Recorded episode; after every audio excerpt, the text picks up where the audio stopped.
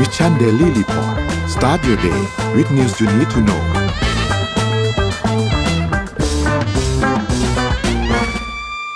สวัสดีครับ ยินดีต้อนรับเข้าสู่ Mission Daily Report นะครับ ประจำเช้าวันพฤหัสที่ 24 สิงหาคม 2566 นะครับ ยินดีต้อนรับนะครับ สวัสดีครับพี่ปิ๊กครับ สวัสดีครับ เป็นวันที่เรามีนายกรัฐมนตรีคนที่สามสิบอย่างเป็นทางการเป็นวันแรก ครับ แสดงความยินดีด้วยกับทุกคนครับ ก็จะมีใครโกรธหรอไหมไม่มีนะยินยินดีแหละ ยินดีแหละมันก็ได้ทันทีก็โอ้โหคุณอนุมัติสามเดือนกว่า นะ มีใครให้นานกว่านี้ไหมฮะ มีประเทศไหนให้นานกว่านี้ไหมอยากรู้เหมือนกันนะครับ เคยเคยอะก็เคยพยายามหานะอะไม่มีอะไม่ถึงอะแน่นอน แต่ก็ไม่เป็นไรได้อะมามีแล้วแล้วก็ก็มีอะตามนั้นอะขอให้บริหารแล้วกันนะเดี๋ยวเราจะมาไล่เรียงรายละเอียดกันนะครับพี่ปิ๊กเชิญพี่ปิ๊กตัวเลขก่อนไหมฮะ อ่าได้เลยครับ มาดูตัวเลขกันครับ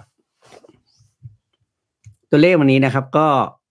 ตลาดหลักทรัพย์บวกสามจุดสี่หนึ่งเปอร์เซ็นเอ้ยสามจุดสี่หนึ่งจุดนะครับศูนย์จุดสองสองเปอร์เซ็นก็เป็นวันที่สองติดต่อกันนะจากวันแรกมีข่าวมาแล้วนะครับ อะ ต่อมาครับ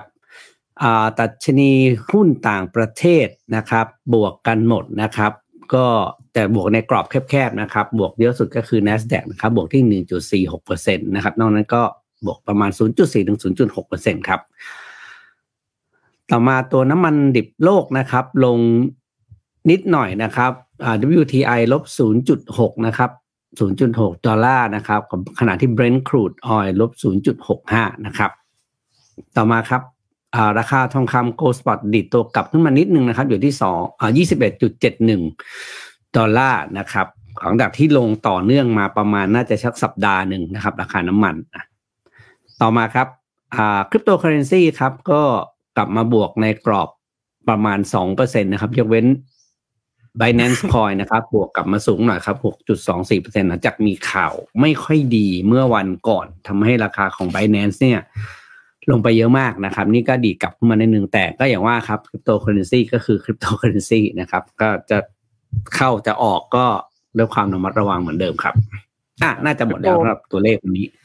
ด้วยพอดีเมื่อเมื่อคืนผมไปนั่งคุยกับพี่หมู Ookbee มานะฮะพี่หมูอืมก็ก็คุยเรื่องคริปโตให้ฟังนะคือ คือมันมีคนถามบอกว่า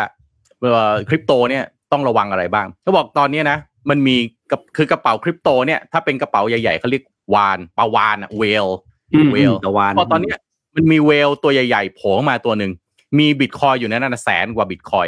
กระเป๋าเดียวนะ แสนกว่าบิตคอยน์อื้อหือคนเดาอืมว่าอืมไอ้แสนกว่าบิตคอยน์เนี่ยคือ BlackRock BlackRock นี่คือบริษัทที่เป็นบริษัท investment เรียกว่าใหญ่ที่สุดในโลกอะนะครับใหญ่ที่สุดในโลก คือความเสี่ยงที่ต้องระวังก็คือว่าปลาวาฬพวกเนี้ยปล่อยของหรือเปล่า อย่างตอนเนี้ยที่บิตคอยน์ลงมาเนี่ยเพราะว่าปลาวาฬที่มีชื่อเสียงที่สุดคนหนึ่งก็คืออีลอนมัสก์ที่ปล่อยของพอปล่อยของปั๊บเนี่ยราคาบิตคอยน์ก็ลงเยอะเลย อย่างนี้เป็นต้นนะครับ นี่ก็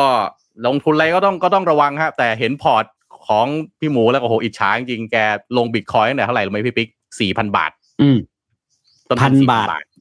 สี่พันบาทอื้อหือแม่เจ้า หลักหลักพันอะใช้คำว่าหลักพันแล้วกันนะเออ แล้วก็อย่างนี้นะแกบอกตอนนี้มันสองหมื่นหกใช่ไหมครับแกแกบอกว่าตอนเนี้ยถ้าลงไปสองหมื่นผมก็ไม่ประหลาดใจหมื่นแปดก็ยังไม่ประหลาดใจหมื่นหกก็ยังไม่ประหลาดใจเพราะผมผ่านมาแล้ว คือโอ้ถ้าลงไป ประมาณนั้นนะผมคงมีหัวใจวายกันบ้างอะอ่านะเพราะฉะนั้นลงทุนก็ก็ต้องระวังนะอืมเรื่องเรื่องของตัวเลขนะครับอะไปที่ข่าวไหนกันก่อนผม ผมไปรายงานให้แบบไวๆเรื่องของเอ่อเศรษฐกิจนะฮะต่อของพี่ปิ๊กนิดนึงนะครับ ล่าสุดสภาพัฒน์นะครับนะฮะออกมาแจ้งเรื่องของ GDP ของประเทศไทย GDP ของประเทศไทยนะครับ ของปี2566นะครับ ที่ใครๆบอกว่าเอ๊ะเศรษฐกิจน่าจะดีน่าจะดีนะครับ แต่ว่าหลังจากที่ไตรมาสสองตัวเลขปล่อยออกมาเนี่ย มันโตต่ำกว่าที่คาดนะครับ ทางสภาพัฒน์ก็เลยหั่น GDP ปีนี้ 2066เนี่ยคาดว่าจะโต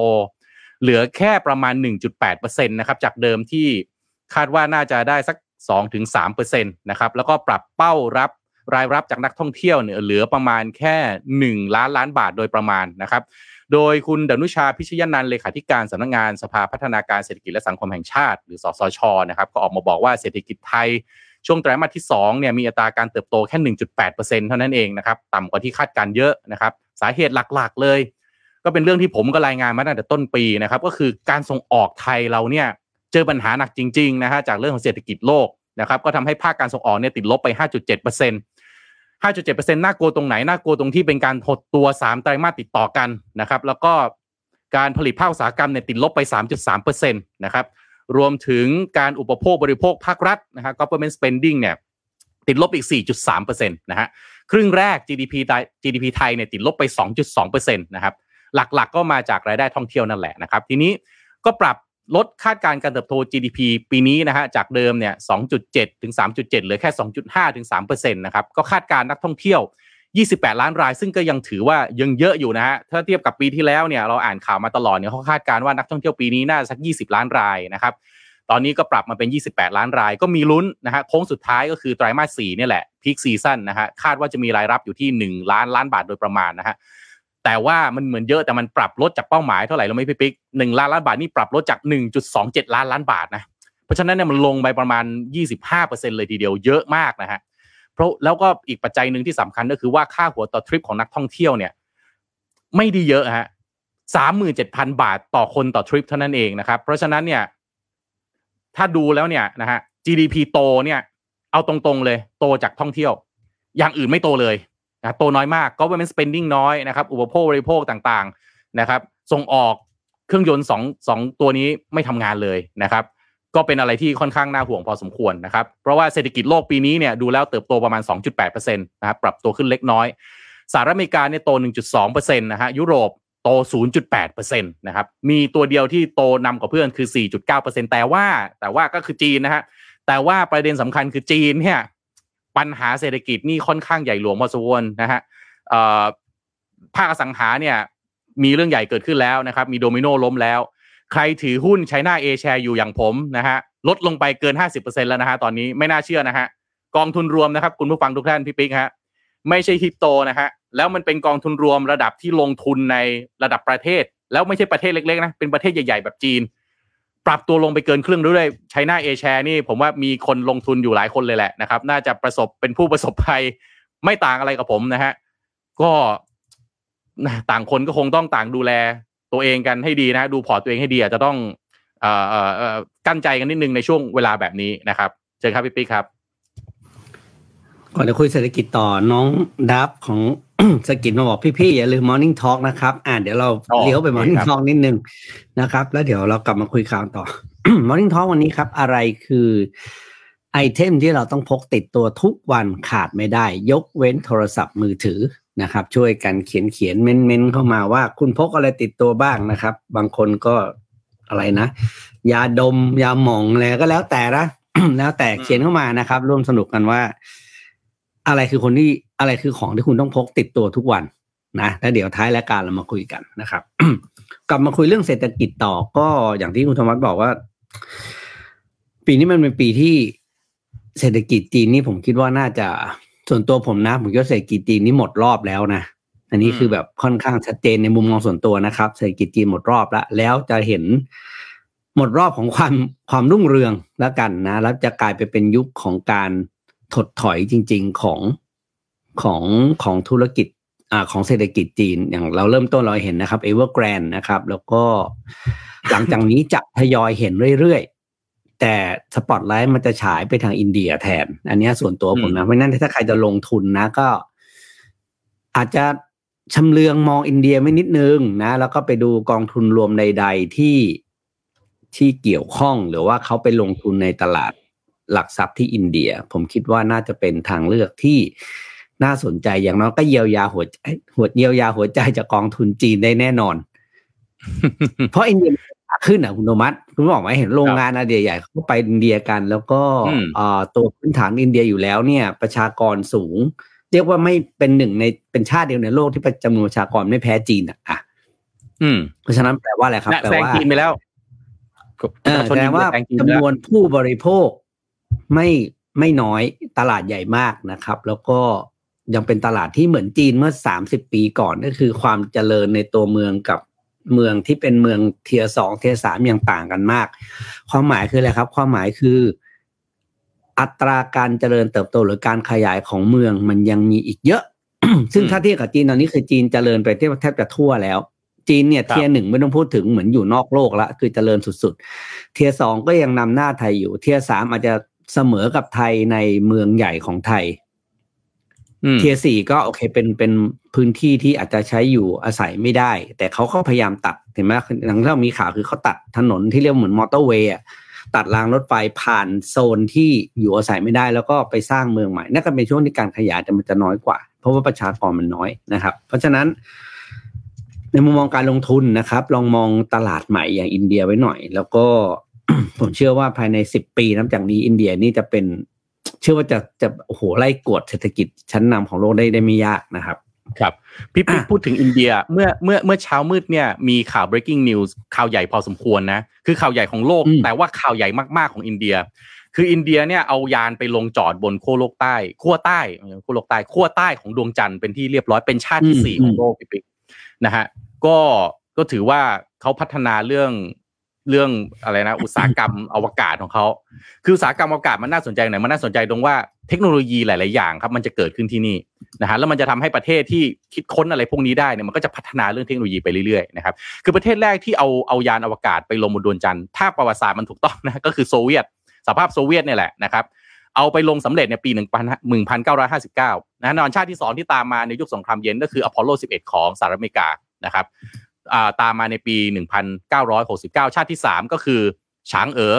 นะฮะฉางเอ๋อเนี่ยไปปี 2013 แล้วก็ชาติที่สี่เนี่ยแหละครับเช้ามืดวันนี้เลยหยกๆเลยนะครับชื่อชื่อยานนะชื่อจันทรายานสามจันทรายานสามนะฮะก็เป็นภารกิจสำรวจโคตรใต้ของดวงจันทร์นะครับ ก็เป็นเป็นอะไรที่น่าก็น่าชื่นชมนะเป็นก้าวย่างใหญ่ ๆ ของมนุษยชาตินี่แหละนะครับ แต่ก็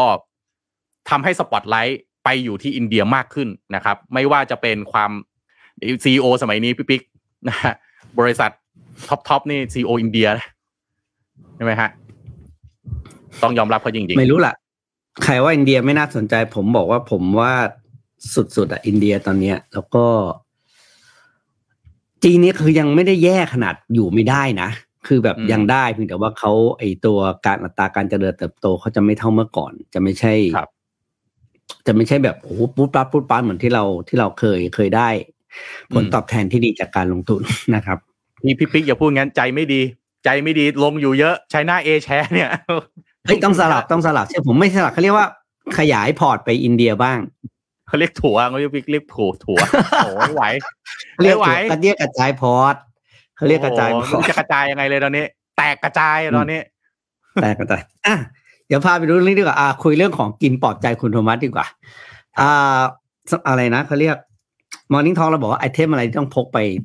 พกติดตัวทุกวันใช่ไหมอันนี้เปรียบเรื่องของกิน อะไรบ้างที่เราสามารถกินได้ทุกวัน อ่าสำหรับผมนี่อันหนึงเนี่ยนะ ผมเชื่อว่าคุณผู้ชมหลายคนต้องเป็นแน่เลย pork belly คุณโทมัส pork belly โอ้หรือเรียกว่าท้องหมูเนี่ย ที่เอามาทำเป็นอาหารเนี่ยหลายอย่างนี่นะอ่าตอนนี้กลายเป็นแฟน pork belly ต้องทำใจครับ เพราะว่า ราคาของ pork belly หรือว่าท้องหมูเนี่ยนะที่เอามาทำหลาย ๆ ส่วนนะครับ ราคามันขึ้นกว่าร้อยเปอร์เซ็นต์นะครับ ในรอบแค่ปีนี้ ครับอ่า pork belly หลัก ๆ ที่เอามาทำก็ง่ายๆก็คือเบคอนนะที่เขาทานกันนะเบคอนหรือจะเป็นหมูกรอบเลยก็แล้วแต่เนี่ยนะครับ pork belly นะครับ ราคาต้นทุนของมันเนี่ยขยับขึ้นกว่าร้อยเปอร์เซ็นต์นับแค่ช่วงมกราถึง กรกฎาคมที่ผ่านมานะครับ โดย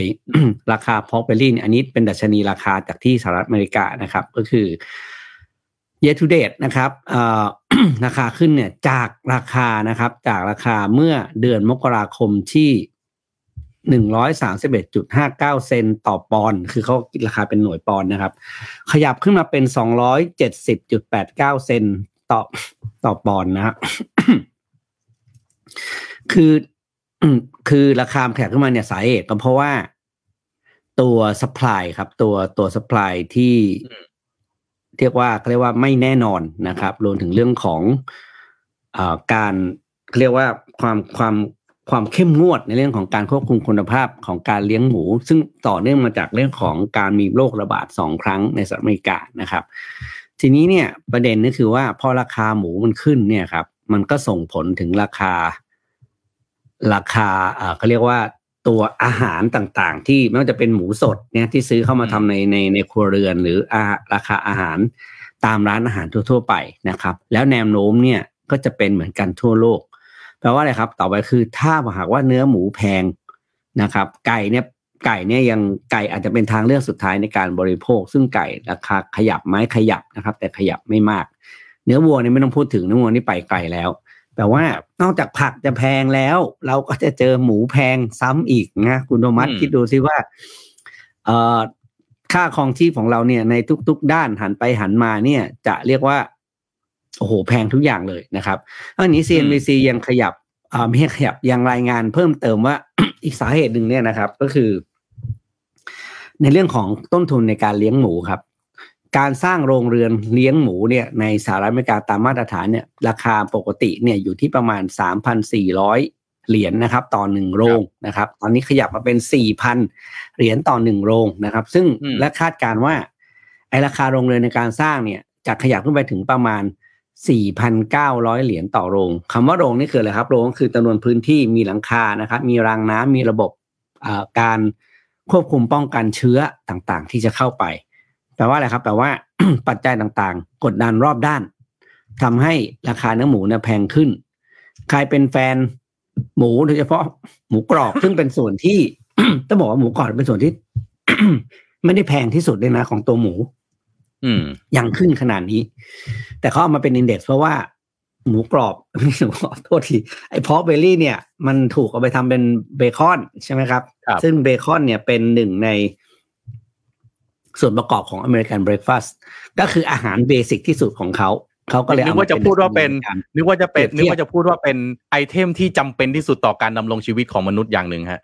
เบคอนเนี่ยผมผมไม่มีเบคอนนี่ผมอยู่ยากเลยพี่ปิ๊กอยู่ยากเฮ้ยอืมเห็นแล้วแบบ โอ้ย เป็นห่วงปิ๊ชีกวิตตัวเองปิ๊กบ้างไอ้อันนี้ไม่ห่วงใครแล้วนะผมห่วงชีวิตอ่าตัวเองแล้วว่าผมผมจะบอกว่าหเงินที่ไหนพอกพแฟอตเนี่กินยพอใช้เนี่ย คือพอกแฟตหรือพอกเบลลี่เนี่ยคือคืออย่างนี้ไทยเราอะเลี้ยงหมูเองก็จริงนะครับ เรามีฟาร์มหมูเรามีธุรกิจของอหมูเนี่ยขนาดใหญ่แต่ว่า คือพอกเบลลี่นี่เรานำเข้าเยอะนะแล้วจะบอกให้ว่าแหล่งนำเข้าพอกเบลลี่ของไทย หรือ pork fat ของไทยเนี่ยมาจากเดนมาร์กบราซิล อเมริกานะคือ pork belly นี่เอาอะไรคืออย่างเบคอนนะฮะหรือว่าไอหมูกระทะที่เรากินกันแล้วแบบหมูสามชั้นเนี่ยจริง ๆ มันไม่ใช่เบคอนเบคอนจริง ๆ ก็มีน้อยกว่านะ ส่วนใหญ่เขาเรียก forming meat นะฮะคือมันเอาเอาเอามันเอาเนื้อเนี่ยมานะฮะมัดรวมกันนะครับ แล้วก็ forming ขึ้นมาให้มันนะเพราะฉะนั้นมันจะเอามันอะมาไปไปเป็นก้อนๆไอ้มันตรงนี้แหละที่ส่วนใหญ่เราจะขาดนะครับ แล้วเราก็ต้องนำเข้ามาหลายหลายหลายครั้งเนี่ยนำเข้ามาซับเป็นส่วนใหญ่ด้วยนะครับ ก็ละมันถึงมีผลกระทบต่อราคาหมูนะครับ นั่นแหละเป็นเป็นที่มานะฮะก็ราคาขึ้นทุกอย่างเลยพี่ปิ๊กรายได้ไม่ค่อยขึ้นเลย ดูให้รายได้นะฮะทุกอย่างขึ้นหมดดูให้รายได้ นี่พูดถึงรายได้ พูดถึงสิ่งที่ตอนแรกมีข่าวว่าจะมาเยียวยาชีวิตคนเราใช่ไหมคุณโทมัสก็คือหนึ่งอะไรฮะหนึ่งหมื่นบาท เงินโอเคดิจิตอลหนึ่งมาหมื่นบาท คุณโทมัสอ่าจะเล่าเรื่องนี้ใช่ไหมเดี๋ยวผมจะได้ปิดท้ายให้ เอาเอาเอาเลยไหมอ่ามาเรื่องนี้เลย เอาเอาเลยอะเอาเลย โอเค เข้าเรื่องนี้แต่ว่าก่อนจะไปหนึ่งหมื่นบาท ผมผมเอ่อรายงานเรื่องของที่ทางคุณเทศซุนเศรษฐานะครับ ว่าที่นายกรัฐมนตรีว่าที่นะฮะ ได้รับการโปรดเกล้านะครับ ที่วันที่ 23 เนี่ยที่ทางพระบาทสมเด็จพระประเมนทรมหาบดีขอขออภัยนะฮะในหลวงรัชกาลที่ 10เนี่ยนะครับก็มีพระบรมราชาองค์การโปรดเกล้าให้ประกาศว่าโดยที่ประชุมร่วมกันของรัฐสภาก็ลงมติกันนะครับวันที่ 22 เนี่ยเห็นด้วยนะครับ ในการแต่งตั้งนายเศรษฐาทวีสินนะฮะด้วยคะแนนเสียงมากกว่ากึ่งหนึ่งนะครับ ก็ถือว่าได้รับการโปรดเกล้านะครับ ทีนี้ขั้นตอนเนี่ยนะครับก็ต้องบอกว่า ต้องฟังใครต้องฟังคุณวิษณุอีกตามเคยนะครับ คุณวิษณุเนี่ยบอกว่า คือหลังจากที่ที่ประชุมสภาโหวตรับรองแล้วเนี่ยนะครับ การเดินหน้าของรัฐบาลจะเริ่มได้เมื่อไหร่ หลายคนอาจจะสงสัยอาจจะเห็นสนใจตรงนี้ เพราะว่าอะไรเพราะว่าไอ้หนึ่งหมื่นบาทที่เป็นเงินดิจิตอลที่ว่าเนี่ย มันจะมีได้ก็ต่อเมื่อรัฐบาลใหม่เนี่ย เข้าไปประจำการแทนรัฐบาลรักษาการในตอนนี้นะครับ คุณวิษณุเครืองามนี่ออกมาบอกว่ารัฐบาลใหม่เนี่ย น่าจะเริ่มทำงานได้นะพี่ปิ๊กคุณผู้ฟังทุกท่านนะ ปลายเดือนกันยานะฮะปลายเดือนกันยา เพราะว่าอะไรอะมาไล่เรียงกัน คือต้องรอการจัดตั้งคณะรัฐมนตรีที่คาดว่าจะใช้เวลาหนึ่งสัปดาห์นะครับ แล้วก็ไปต่อด้วยสำนักเลขาธิการคณะรัฐมนตรีเนี่ยใช้เวลาไปตรวจสอบประวัติอีกหนึ่งสัปดาห์นะครับ จากนั้นก็ไปเข้าสู่ขั้นตอนการทูลเกล้าถวายสัตว์อีกหนึ่งสัปดาห์ ทั้งหมดขั้นตอนที่พูดไปเนี่ยปาก็ไปประมาณสามสัปดาห์นะฮะประมาณสามสัปดาห์นะฮะทีนี้ ถึงแม้ว่าคอรมอชุดใหม่เนี่ยเขาจะถวายสัตย์ปฏิญาณแล้วนะก็ยังปฏิบัติงานไม่ได้นะครับ จนกว่าจะมีการแถลงนโยบายต่อสภาอีก ภายใน 15 วันหลังจากการถวายสัตย์นะครับ เพราะฉะนั้นไทม์ไลน์ที่เป็นไปได้ที่สุดก็คือนั่นแหละช่วงกลางเดือนไปถึงจนปลายเดือนกันยายนเลย ถึงจะได้เข้ามาดำเนินงานนะครับ สิ่งที่คนสนใจตอนนี้นะพี่ปิ๊ก ก็คือไอ้เงินดิจิตอลหนึ่งหมื่นบาท ที่จะแจกให้คนอายุ 16 ปีขึ้นไป ซึ่งคาดว่ามีประมาณจำนวนประมาณมากกว่า 50 ล้านคนนะครับ คือนโยบายเงินดิจิตอลหนึ่งหมื่นบาทเนี่ย บางคนก็วิพากษ์วิจารณ์ไปในทางที่ดี แต่บางอีกก็มีบางกลุ่มที่มองแล้วก็อาจจะไม่เห็นด้วยนะครับ คุณเผ่าภูมิโรจนสกุลรองเลขาธิการพรรคเพื่อไทยเนี่ยนะครับในฐานะโฆษกคณะกรรมการเศรษฐกิจพรรคเพื่อไทยก็บอกว่า ถ้าเพื่อไทยเป็นแกนนำในการจัดตั้ง รัฐบาลเนี่ยก็ขอประกาศอย่างเป็นทางการนะครับว่าจะเดินหน้านโยบายกระเป๋าเงินดิจิตอลนะครับคนอายุ 16 ปีขึ้นไปได้รับวงเงิน 10,000 บาท ผ่านกระเป๋าเงินดิจิตอลที่สูกสร้างขึ้น โดยรัฐบาลพักเพื่อไทยนะครับโดยมีเบื้องหลังเป็นระบบบล็อกเชนนะครับงบประมาณล่ะงบประมาณมาจากส่วนไหนนะครับ ประเด็นคือตรงนี้ยังไม่มีคำตอบชัดเจนนะครับ ว่ามันมาจากไหนเพียงแต่บอกว่าจะเป็นการกระตุ้นเศรษฐกิจให้หมุนเวียน แล้วก็กระตุ้นกำลังซื้อของประชาชนนะครับ ขณะที่อีกด้านหนึ่งมุมมองความเห็นจาก TDRI นะครับสถาบันวิจัยเพื่อการพัฒนาประเทศไทยเนี่ยตั้งข้อสังเกตไว้นะครับ ว่าพักเพื่อไทยเนี่ยมองการขยายตัวเศรษฐกิจดีเกินจริงหรือเปล่า แล้วก็การแจกเงินดิจิตอลให้ประชาชนคนละ 1 0,000 บาทเนี่ยมันใช้เงินประมาณ 5 6 0 0 0 0 ล้านบาทเลยนะนะครับ ระบุที่มาของเงินเนี่ยนะฮะมันมาจากหนึ่งรายรับจากภาษีของรัฐบาลนะครับ2067ซึ่งคาดว่าน่าจะเพิ่มขึ้นมาประมาณแค่หนึ่งประมาณแค่ 2จุด2 6 0 0 0 0 ล้านบาทโดยประมาณ2เนี่ยมาจากการจัดเก็บภาษีที่คาดว่าจะเพิ่มขึ้นจากนโยบายกระตุ้นเศรษฐกิจอีก1แสนล้านบาทนะครับแล้วก็การบริหารจัดสรรงบประมาณอีกประมาณ 1.1 แสนล้านบาท แล้วก็การบริหารงบประมาณสวัสดิการที่ซ้ำซ้อนอีก 90,000 ล้านบาท ประเด็นคือพักเพื่อไทยไม่ได้ให้ละเอียดในส่วนนี้ เช่น ไม่ได้บอกว่าสวัสดิการใดที่จะถูกปรับลดเนื่องจากการซ้ำซ้อนจากการแจกเงินดิจิตอลนะครับส่วนรายได้ภาษีที่เป็นข้อ2เนี่ยนะฮะที่จะ เพิ่มขึ้นจากการกระตุ้นเศรษฐกิจอีก1นึ่งแสนล้านบาทเนี่ยน่าจะมีความเสี่ยงสูงมากนี่คือมุมมอง TDI นะนะครับเพราะว่ายังไม่มีหลักฐานชัดเจนว่าการกระตุ้นเศรษฐกิจในลักษณะนี้ จะก่อให้เกิดผลลัพธ์อย่างไรนะครับ ทีนี้เงื่อนไขของการใช้เงินดิจิตอล1 0,000 บาท ใช้ยังไงนะครับ อายุ 16 ปีขึ้นไปมีเลขบัตรมีบัตรประชาชน 13 หลักนะครับ เงิน 10,000 บาทสามารถใช้จ่ายได้ณร้านค้าต่างๆ ในรัศมี 4 กิโลเมตร จากที่อยู่ตามทะเบียนบ้านนะครับ ประเด็นคือที่อยู่ตามทะเบียนบ้านคุณปรับเปลี่ยนได้นะ ทีนี้คุณอยากจะย้ายบ้านจากอยู่นนทบุรีไปอยู่แถวสยามพารากอนก็แล้วแต่เลยนะครับ แล้วก็มีระยะเวลาให้ใช้ภายใน 6 เดือนนะครับ ใช้จ่ายครั้งเดียวหรือชยอยใช้ก็ได้นะครับหนึ่งหมื่นบาทซื้ออะไรได้บ้างนะครับ ประชาชนไปใช้หนึ่งหมื่นบาทจับจ่าย ซื้อสินค้าต่างๆ ที่จำเป็นนะฮะในการดำรงชีวิตอาหารน้ำดื่ม ยารักษาโรค เครื่องมือทำกินนะครับ ตามร้านค้าในชุมชน แต่ห้ามใช้กับสินค้าที่เกี่ยวข้องกับอบายมุกนะครับ เช่นยาเสพติดการพนันเป็นต้นนะครับ แลกเงินสดได้ไหมล่ะหนึ่งหมื่นบาทนี้นะฮะจะได้เอามาเก็บเอาไว้นะครับ ไม่สามารถกดเป็นเงินสดได้นะครับ รวมถึงไม่สามารถแลกหรือเบิกเป็นเงินสดได้เช่นเดียวกัน ให้นะฮะใช้จ่ายผ่านร้านค้าที่รับชำระเป็นดิจิตอลเท่านั้น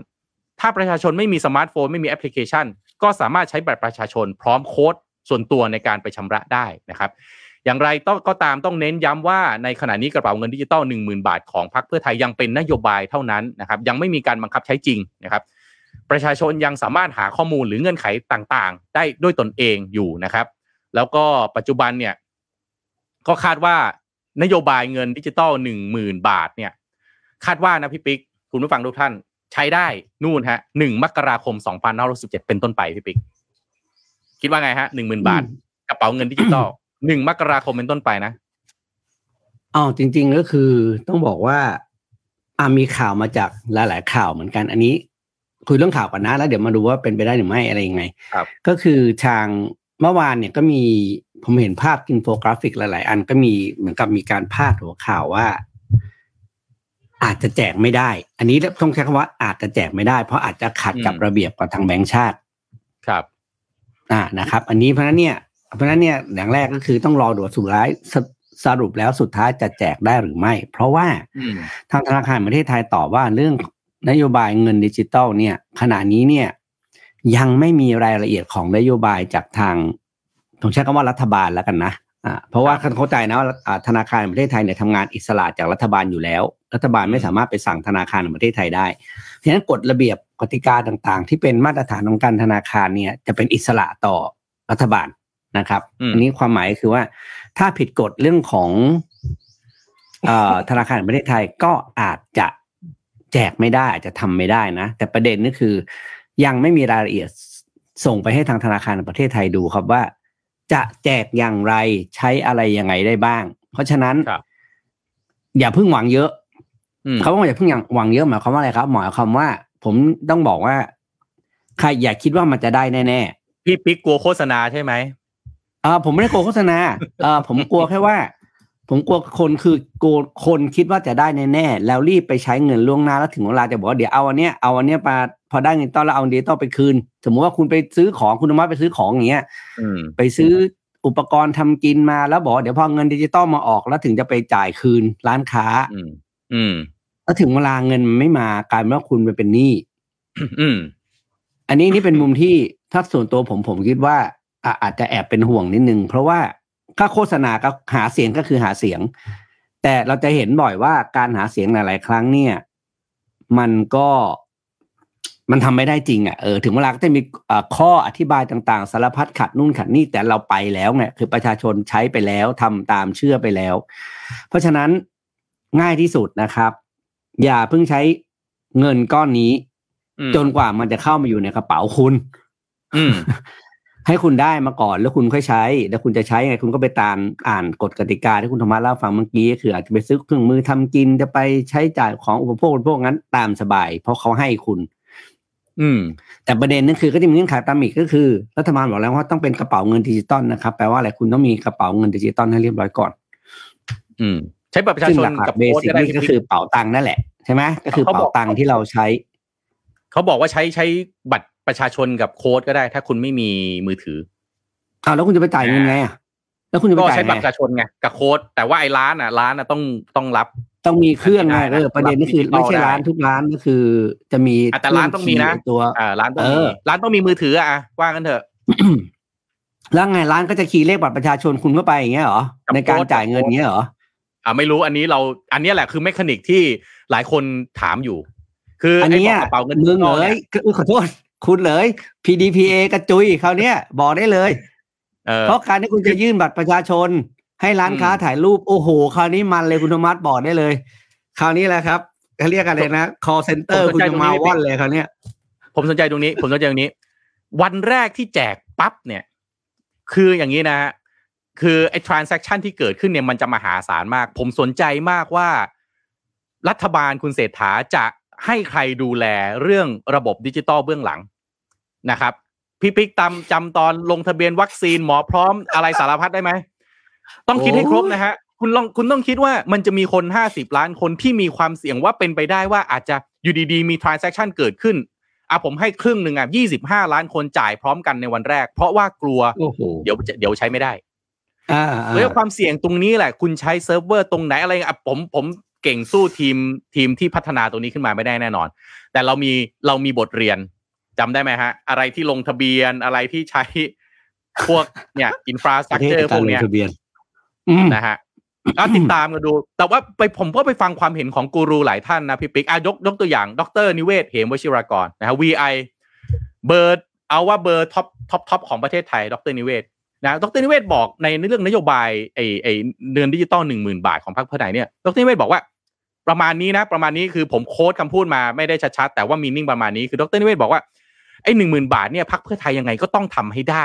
เพราะว่าคือพูดก็พูดเนี่ยเหมือนยอมแลกตัวเองขนาดเนี้ยเพื่อที่จะมาเป็นรัฐบาลเนี่ย ก็หวังว่าจะผลักดันนโยบายนี้และทำให้กระตุ้นเศรษฐกิจได้แล้วเพื่อให้เสียง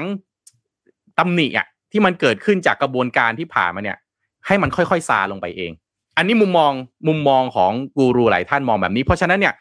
ช็อตนี้นะพี่ปิ๊กนะถ้าไม่ได้นะโอ้โห ผมว่าถ้าแค่โฆษณาเหมือนหลาย ๆ แคมเปญที่ผ่านมานี่ผมว่าโอ้โหเรื่องใหญ่นะฮะ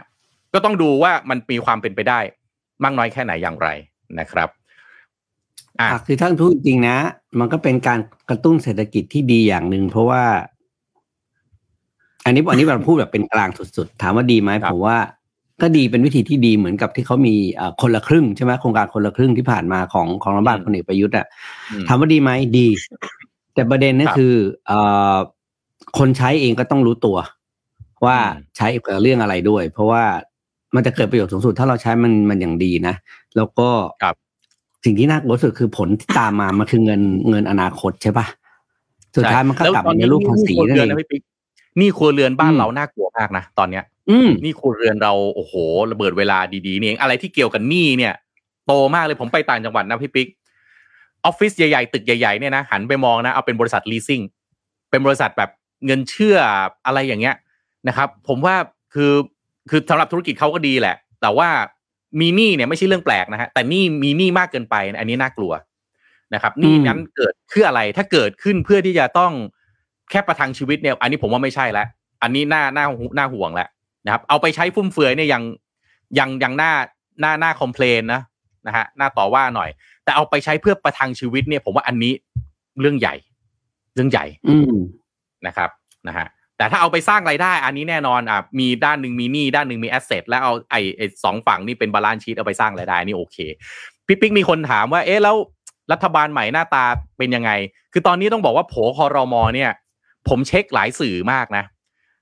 คือรายงานไม่ค่อยตรงกัน ยังมีความแตกต่างกันในสาระสำคัญอยู่มากพอสมควร เรารู้กันแล้วนายกรัฐมนตรีคุณเศรษฐาแน่นอนนะครับ เพราะว่าผ่านการโหวตมาเรียบร้อยนะฮะแต่ว่าด้วยความปั่นป่วนของการมีพักร่วมตั้งสิบกว่าพักเนี่ยแหละพี่ปิ๊กประเด็นปัญหามันอยู่ตรงนี้นี่แหละนะครับ เพราะว่าต่างคนก็ต่างมาด้วย คือหน้าฉากเนี่ย จับมือกันดีเลย แต่ว่าถามว่ามีใครเชื่อบ้างว่า นะ ทุกคนที่มาแล้วบอกว่า เรื่องของ ผลประโยชน์ไว้ทีหลังเดี๋ยวเจรจากันทีหลังตรงนี้จับมือกันตั้งรัฐบาลให้ได้ก่อนเนี่ย ผมคิดว่าพูดกันตามตรงเลย มันไม่ใช่เรื่องที่คนส่วนใหญ่เชื่อ แม้กระทั่งผมเองผมก็ไม่เชื่อ ผมก็คิดว่ามันต้องมีการนะฮะวิ่งเต้นนะฮะงัดข้อนะฮะประลองกำลังกันอยู่หลังฉากพอสมควรด่างพังฝั่งพลังประชารัฐเนี่ยนะครับ คือเราไม่เห็นนะฮะเงาของพลเอกประวิตย์นะในการแถลงข่าวแต่ว่านะครับ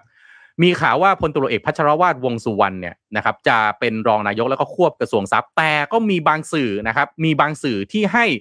พลตุลเอกพัชรวาทนั่งมหาไทย เช่นเดียวกันนะครับ นี่คือยังแปลว่าถ้าเกิดแต่ละสื่อแล้วเป็นสื่อใหญ่ๆนะที่ที่มีความน่าเชื่อถือพอสมควรเนี่ย ยังแตกต่างกันอย่างนี้ ก็แปลว่าเบื้องหลังยังวิ่งกันฝุ่นตลบพอสมควร ด้านอีกคนหนึ่งนะฮะที่ที่มีอ่อ นะครับอำนาจต่อรองสูงพอสมควรเช่นเดียวกันก็คือคุณอนุทินชาญวิรกุลนะฮะจากภูมิใจไทยเนี่ยก็มีข่าวบางเเป็นรองนายกเนี่ยน่าจะแน่นอนนะครับ แต่ว่าควบอะไรนะฮะควบรัฐมนตรีมหาไทยนะครับ หรือคมนาคมนะครับบางสื่อบอกว่าคุณอนุทินจะยังได้นั่งคมนาคมต่อไป แต่บางสื่อที่อาจจะมากกว่าเนี่ย บอกว่าเพื่อไทยน่าจะเป็นคนคุมคมนาคมนะครับ แล้วก็ทางคุณอนุทินเนี่ยจะไปนั่งกระทรวงมหาดไทยแทนนะครับ ถ้าไปนั่งกระทรวงมหาดไทยแทน แปลว่าคุณเอกพัชรวาทไม่ได้อยู่มหาไทยต้องไปดูอย่างอื่นหรือเปล่านะครับ ที่น่าสนใจครับพี่ปิ๊กครับนะฮะลูกหลานบ้านเราต้องเรียนหนังสือนะครับนะฮะรัฐมนตรีว่าการกระทรวงศึกษาธิการมีรายชื่อมาว่าน่าจะเป็นคุณหมอชลนานนะครับ คุณหมอชลนาน ซึ่งผมว่าอันนี้ อืม เดี๋ยวมาว่ากันนะครับ คุณสุริยะนะฮะมีข่าวว่าจะไปนั่งกระทรวงคมนาคมนะครับ ก็คือเป็นโคต้าจากพรรคเพื่อไทย อีกชื่อหนึ่งที่เรียกว่า ไฮไลท์พอสมควรนะครับ ร้อยเอกธรรมนัฐพมเผ่าจะไปนั่งกระทรวงเกษตรนะครับ แล้วก็คุณประเสริฐจันทรวงทองนะครับไปนั่งกระทรวง DES นะครับพลพลตำพันตำรวจเอกทวีสอดส่องนะครับ จะไปอยู่กระทรวงยุติธรรม แล้วก็คุณท็อปวราวุธนะฮะไปอยู่กระทรวงพาณิชย์ซึ่งข่าวเนี่ยยังยังไม่แน่ไม่นอนยังไม่เสด็จน้ำถ้าเราดูถ้าในเชิงการเมืองเนี่ย เวลาข่าวออกมาแล้วมันว่อนโซเชียลแล้วก็ปรับไปปรับมาแบบนี้แปลว่า ข่าวนี่น่าจะออกรายชั่วโมงเลยครับ วิ่งเต้นกันรายชั่วโมงพอสมควรเลยทีเดียว เอาแค่ตำแหน่งรองนายกเนี่ยนะครับรองนายกเนี่ยรองนายกด้านความมั่นคงเนี่ยมีชื่อว่าเป็นพลตำรวจเอกพัชรวาทวงสุวรรณถ้าถ้าชื่อเป็นแบบนี้แปลว่าต้องไปดูกลาโหมด้วยหรือเปล่า หรือดูมหาดไทยไหมนะครับรองนายกด้านกฎหมายเนี่ยคุณชูศักดิ์สิรินินนะครับนะก็มีคุณภูมิชเอ่อภูมิธรรมเวชยชัยด้วยนะครับ ด้านเศรษฐกิจนี่น่าจะน่าจะเป็นค่อนข้างแน่นอนว่าคุณเป็นกิติรัตน์นรนองน่าจะมา แล้วก็อาจจะนั่งควบพาณิชย์ด้วยนะครับรองเอออีกท่านหนึ่งคือคุณอนุทิน แล้วก็อีกท่านหนึ่งซึ่งเป็นนะฮะโคต้าจากเอ่อพลังประชารัฐก็คือคุณสุพัฒนพงศ์พันมีเชานะครับนะพี่ปิ๊กมองไงฮะรัฐมนตรี ตอนนี้มองอะไรไม่ได้มากจนกว่าจะเห็นชื่อสุดท้ายแล้วค่อยค่อยค่อยให้ความเห็น เพราะว่ามันก็ฝุ่นตลบอยู่ แต่ส่วนตัวอะถ้าให้พูดอะไรได้บ้างนะ ก็ครับ ขออย่าให้ท่านเดิมที่เคยเป็นกระทรวงใดก็ตาม แล้วมานั่งกระทรวงเดิมต่อเลยอืมเพราะว่ามันชัดเจนว่ามันก็ไม่ค่อยมีผลงานที่เป็นเรื่องเป็นราวนะ ยกตัวอย่างอย่างกระทรวงศึกษาธิการก็ยังไม่เห็นความเปลี่ยนแปลงอะไร ก็อยากเห็นคนใหม่มานั่งก็หมอใช้ชลนานใช้ไงพี่หมอชลนานแม่ก็คนเก่าคนเก่าเป็นคุณตีนุชใช่ไหมตีนุช ใช่คนใหม่อ่าชลก็คือหมแล้วชก็นานผมก็เลยบอกว่าขอว่าอย่าเป็นคนเดิมไม่จะพี่เป็นปิ๊กคนใหม่ลายใครบอกไม่ว่ารู้ถ้าแต่ว่าถ้าเผื่อจะถ้าเป็นดีหมอกว่าชลเดิมนานเอาเอาคุณตีนุชก็ได้บางคนบอกนะคนก็บอกอย่างนั้นขออภัยหมอนะครับ ขออภัยหมอชลน่านอันนี้ผมพูดไปตามคอมเมนต์ที่ผมได้อ่านมาคือแบบหรืออย่างกระทรวง ICT อะ ก็มีข่าวว่าแบบอือหือใช่ไหมช่วงช่วงนี้ช่วงนี้คุณคุณชัยนันท์ใช่ไหมครับแก ก็ฟิตจะมาปิดเฟซบุ๊กอืมเนื่องจากเฟซบุ๊กรับเงินจากแก๊งหลอกลวง คือแบบเห็นข่าวแล้วแบบหืมนี่คือวิธีการแก้ปัญหาเหรออะไรเงี้ยคืออ๋อไฮไลท์อีกอันหนึ่งเรียกว่าไงนะพี่ปิ๊กไฮไลท์ไฮไลท์อีกอันหนึ่งนะรัฐมนตรีท่องเที่ยวและกีฬา เดิมเนี่ยคุณพิพัฒน์ราชกิจปราการนะครับอืมแต่คนใหม่อืมพี่ปิ๊กซึ่งอันเนี้ยน่าจะค่อนข้างมีความเป็นไปได้สูง ชื่อชัยชนกชิดชอบ บางท่าน คุ้นนามสกุลแต่ผมจะบอกให้ว่าคุณชัยชนกชิดชอบคือลูกคุณเนวินนะฮะ อืม อ่า ลูกคุณเนวิน ซึ่งทุกคนไปสัมภาษณ์คุณเนวินก็จะบอกว่าผมไม่เกี่ยวอะไรกับภูมิใจไทยแล้ว อืมอืมอืมไม่เกี่ยวแล้วนะฮะ แต่คุณชัยชนกจะนั่งรัฐมนตรีท่องเที่ยวแล้วก็กีฬานะครับ ครับอืมประเทศประเทศเราก็เป็นแบบนี้ครับ นี่คือเป็นซอฟต์พาวเวอร์ของประเทศไทยนะครับซอฟต์พาวเวอร์ทางด้านการเมืองนะครับ สร้างคอนเทนต์ได้ตลอดเวลา อืม อะอะครับไปดูเศรษฐกิจอีกประเทศหนึ่งที่ผมพี่ปิ๊กอืมผมขอปิดท้ายด้วยเจ็ดโมงครึ่งนิดนึงได้ไหมเอาเลยเอาเตเลรียยมเอาเจ็ดเลโมยงครึ่งมาแบบแต่สั้น ๆ สั้น ๆ มากๆเลย สั้น ๆ มากๆเลยนะครับพาไปดูหนังพี่ปิ๊กไม่ไม่ไม่ไม่อยากให้ซีเรียสกันเลย เลยพาไปดูหนังพี่ปิ๊กเคยดูเรื่องนี้ไหมราโชมอน เคยแต่อ่านครับ ไม่เคยดู อ่า ราโชมอนเนี่ย เป็นเอ่อภาพยนตร์ญี่ปุ่นนะนะครับ ออกฉายในยนู่น ปีหนึ่งพันเก้าร้อยห้าสิบ นะครับ โดยคุณคือผู้กำกับเนี่ยคือคุณอากิระคุโรซาวะคือเรื่องนี้ต้องบอกว่าขึ้นแท่นมรดกโลกได้เลยนะครับ คือราชมอนเนี่ยพล็อตเรื่องมันง่ายๆเลยครับ ไม่มีอะไรเป็นเรื่องของคนสามคนนะครับ เป็นเรื่องคนสามคน ก็คือมีโจรป่า มีซามูไร แล้วก็มีภรรยาของซามูไรนั่นแหละนะครับ แล้วก็ในเรื่องเนี่ยก็คืออ่าเปิดภาพตามเปิดภาพได้เลยนะฮะอันเนี้ยโจรป่านะครับ แล้วก็ซามูไรเนี่ยเสียชีวิต ทีนี้ก็เลยมีคนมาให้การนะฮะคือพอเสียชีวิตก็ต้องถูกสอบสวนใช่ไหมก็มาให้การนะฮะมีสามคนมาให้การ ก็คือภรรยาซามูไรเนี่ยนะฮะในรูปเนี่ยนะครับแล้วก็มีโจรป่านะ แล้วก็ตัวซามูไรเอง มาเป็นวิญญาณ มาเป็นวิญญาณเข้าทรงนะครับ คนเข้าทรงเอาวิญญาณของซามูไรมา เวลาเวลามีคนเสียชีวิตเนี่ยพี่ปิ๊กทุกคนมันก็ต้องโดดหนีใช่ไหมว่าเฮ้ยไม่ใช่ฉันที่เป็นคนฆ่า แต่ว่าในเรื่องราโชมอนเนี่ยนะครับทุกคนโจรป่าก็บอกว่าเขาเป็นคนฆ่าซามูไรเอง ภรรยาซามูไรก็บอกว่าตัวเองก็เป็นคนฆ่าสามีตัวเองนะครับ ตัวซามูไรเองก็บอกว่าตัวเองแหละฆ่าตัวตายเองนะฮะประเด็นสำคัญของเรื่องราโชมอนเลยก็คือเขาบอกว่ามนุษย์ทุกคนเนี่ยล้วนไม่ซื่อสัตย์ต่อคำพูดของตนเองนะครับ เวลาพูดออกมาเนี่ย นะครับพอเล่าออกมามาสอบสวน แล้วก็หนังภาพหนังก็ตัดไปตัดมาตัดไปตัดมาเนี่ยโหทุกคนดูมีเกียรติมีศักดิ์ศรีหมดเลยพี่ปิ๊กทุกคนนะฮะเอาเกียรติแล้วก็ศักดิ์ศรีของตัวเองเนี่ยเป็นเรื่องใหญ่นะครับ ก็เลยอยากให้ไปดูกันนะครับว่า คือใครสรุปเนี่ยใครพูดจริง พูดเท็จกันแน่นะครับ คือหรือว่ามันไม่มีใครพูดจริงเลยสักคนครับ คือบทภาพยนตร์เนี่ยบอกมันไปไกลมากนะฮะ ถ้าบอกว่าไอ้หนังเรื่องนี้เป็นหนังที่โอ้โหตั้งแต่เจ็ดสิบกว่าปีมาแล้วเนี่ยต้องบอกว่าพล็อตนี่มันล้ำมากนะเกินจินตนาการน่าจะดูแล้วเหมือนเป็นซีรีส์เกาหลีในยุคนี้มากกว่าเนี่ยการดำเนินเรื่องนี่มีชั้นเชิงจริงๆนะครับแล้วก็เล่าด้วยสไตล์ที่มีเอกลักษณ์เฉพาะตัวนะครับแล้วก็มันดูง่ายกว่าที่คิดนะฮะอย่าไปคิดว่ามันดูยากนะครับมันเป็นการใบให้ปากคำที่สนุกมากๆเลยนะครับยิ่งฟังแต่ละคนเล่าเนี่ยให้การแตกต่างกันไปนะครับแล้วก็ flashback ภาพไปนะฮะดูวุ่นวายนะฮะคล้ายกับมันดูเป็นหนังตลกปน thriller ปนดราม่าเนี่ยนะครับ แต่ละคนเนี่ยพยายามจะเล่าให้ตัวเองเป็นพระเอกเป็นคนดีในสายตาคนอื่น ไม่ยอมแม้แต่จะเสียศักดิ์ศรีแล้วก็เกียรตินะครับ ขนาดคนตายพี่ปิ๊กยังไม่ยอมเสียศักดิ์ศรีเสียเกียรติ ไม่ยอมลดอีโก้เลย เมืองไทยก็เลยเอามาทำเป็นหนังเหมือนกันพี่ปิ๊กชื่ออุโมงค์ผาเมืองนะครับ อุโมงค์ผาเมืองเดี๋ยวพี่ขอโปสเตอร์หนังขึ้นมาสิพี่ไปหามาให้ เนี่ย อุโมงค์ผาเมืองพี่ปิ๊กดูนะโจรป่าก็บอกเราฆ่าคนคนนั้นเองนะนะครับ ตัวผู้หญิงก็บอกฆ่าฆ่าเจ้าฆ่าสามีของของข้าเองนะฮะ ตัวเนี่ยคุณอนันดานะฮะก็บอกว่าฆ่าปลิดชีวิตตัวเองนะครับอะปิดท้ายนะครับ ปิดท้ายด้วยสามข้อแล้วกันนะฮะเอ่อข้อแรกเนี่ยนะครับ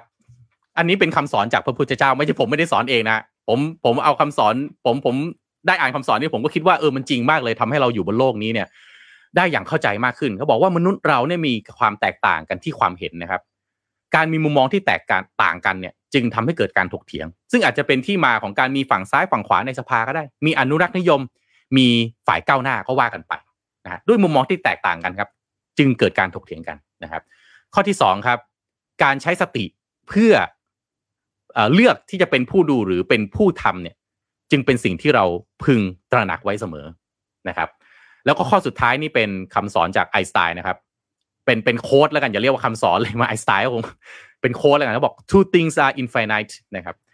the universe and human stupidity and I'm not sure about the universe อันนี้ขออนุญาตไม่แปลให้คุณผู้ฟังแปลดูกันตามสะดวกเลยแล้วกันนะครับ ขอบคุณสำหรับเจ็ดโมงครึ่งในวันนี้ครับ ผมเล่าเรื่องหนังจริงพี่ปิ๊กไม่มีอะไรมากกว่านั้น ทุกคนใช้คำพูดเป็นอาวุธ เป็นเครื่องมือ เพื่อให้ตัวเองเนี่ย ดูดีอืมสรุปประมาณนี้เนาะถูกต้องใช่ไหมอืมทำจริง ๆกับออกมาบอกคนอื่น อาจจะไม่เหมือนกันเลย อย่างมาก แม้แต่เศษเสี้ยวเดียว ใช่ บางอันก็เป็นบางส่วนแต่สุดท้ายสิ่งที่พูดจะเป็นการพูดเพื่อให้ตัวเองได้ประโยชน์เสมอ เอ็นเกมของการพูด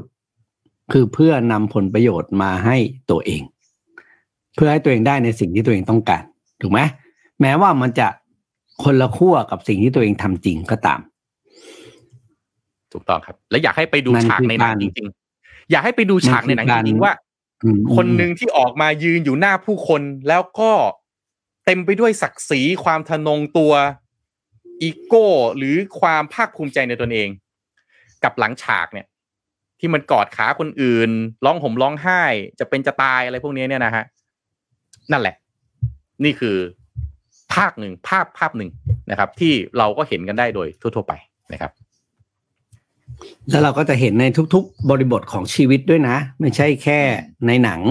หรือว่าในในในอะที่เราล่าสุดกันในในอะเกี่ยวกับเรื่องการเมืองการปกครองอะไรผู้มีอำนาจอะไรทั้งหลาย ที่ทำงานบางทีเราก็เห็นนะ อืม บริบทแบบเนี้ย ที่ทำงานเราก็เห็นเยอะเพ ราะฉะนั้นเองเราก็มีหน้าที่รู้เท่าทันนะครับ แล้วก็รับมือจัดการไปนะครับ เราคงเราคงแก้นิสัยใครไม่ได้ แต่ว่าเรารับมือกับเรื่องพวกนี้ได้ใช่ครับเจอเลยครับพี่ปิ๊กอะครัเดี๋บยวพาไปเลี้ยวไปดูเรื่องที่เมื่อกี้เราคุยกันเรื่องของกระทรวงศึกษาใช่ไหมว่าจะเป็นใครก็ไม่รู้ที่จะมาเป็นรัฐมนตรี แต่ไม่รู้แหละ แต่นะครับ แต่ล่าสุดเนี่ย สังเกตนะครับว่า ถ้าเราไปดูอันดับของคุณภาพการศึกษาในในอันดับระดับโลกนะ ที่เขาวัดในระดับว่าประเทศใดมีระบบการศึกษาที่ดีเนี่ย เราจะเห็นว่าเวียดนามเนี่ยนะครับอ่า ranking ของจัดการจัดการด้านการศึกษาเขาดีขึ้นเรื่อยๆนะครับ ล่าสุดในบทความใน The Economist นะครับอ่าเพิ่งลงไปเมื่อวันที่ 29 มิถุนายนนี้เองนะ ชื่อบทความว่า Why are Vietnam school so good แปลว่าทำไมโรงเรียนในเวียดนามเนี่ย มันดีอย่างนี้นะมคือดีในระดับที่ว่า ranking ของอาที่จัดโดย World Bank นะครับอ่าเขาก็จะวัดเรื่องของระดับคุณภาพการศึกษาในแต่ละประเทศเนี่ยนะครับ พบว่าในอาเซียนนะครับ ตอนนี้เวียดนามเป็นรองแค่สิงคโปร์ประเทศเดียว ในเรื่องโอ้เหรขอองการจัดเก็บการจัดวัดคะแนนประสิทธิภาพการเรียนรู้ของเด็กอืมและ นะครับและสูงกว่าประเทศพัฒนาแล้วอย่างแคนาดาและสหราชอาณาจักรด้วยอืมนี่คือสิ่งที่ต้องบอกว่าน่าจับตามองมากๆว่า เวียดนามทำได้อย่างไรนะครับ ที่ทำให้คะแนนการศึกษาการจัดการศึกษาของตัวเองเนี่ย เพิ่มขึ้นนะครับ โดยอีโคโนมิสเนี่ยนะครับ บอกว่าระบบการศึกษาที่มีประสิทธิภาพของเวียดนามนั้นน่ะเป็นปัจจัยที่ทำให้ประเทศเขากำลังจะก้าว เติบโตอย่างก้าวกระโดดในอนาคตในไม่กี่ปีข้างหน้า เพราะเด็กรุ่นที่กำลังเรียนในระบบการศึกษาดีๆ เหล่านี้ครับกำลังจะโตขึ้นมาเป็นผู้ใหญ่เป็นวัยวัยทำงาน แล้วก็สร้างเศรษฐกิจของประเทศต่อไปนะครับ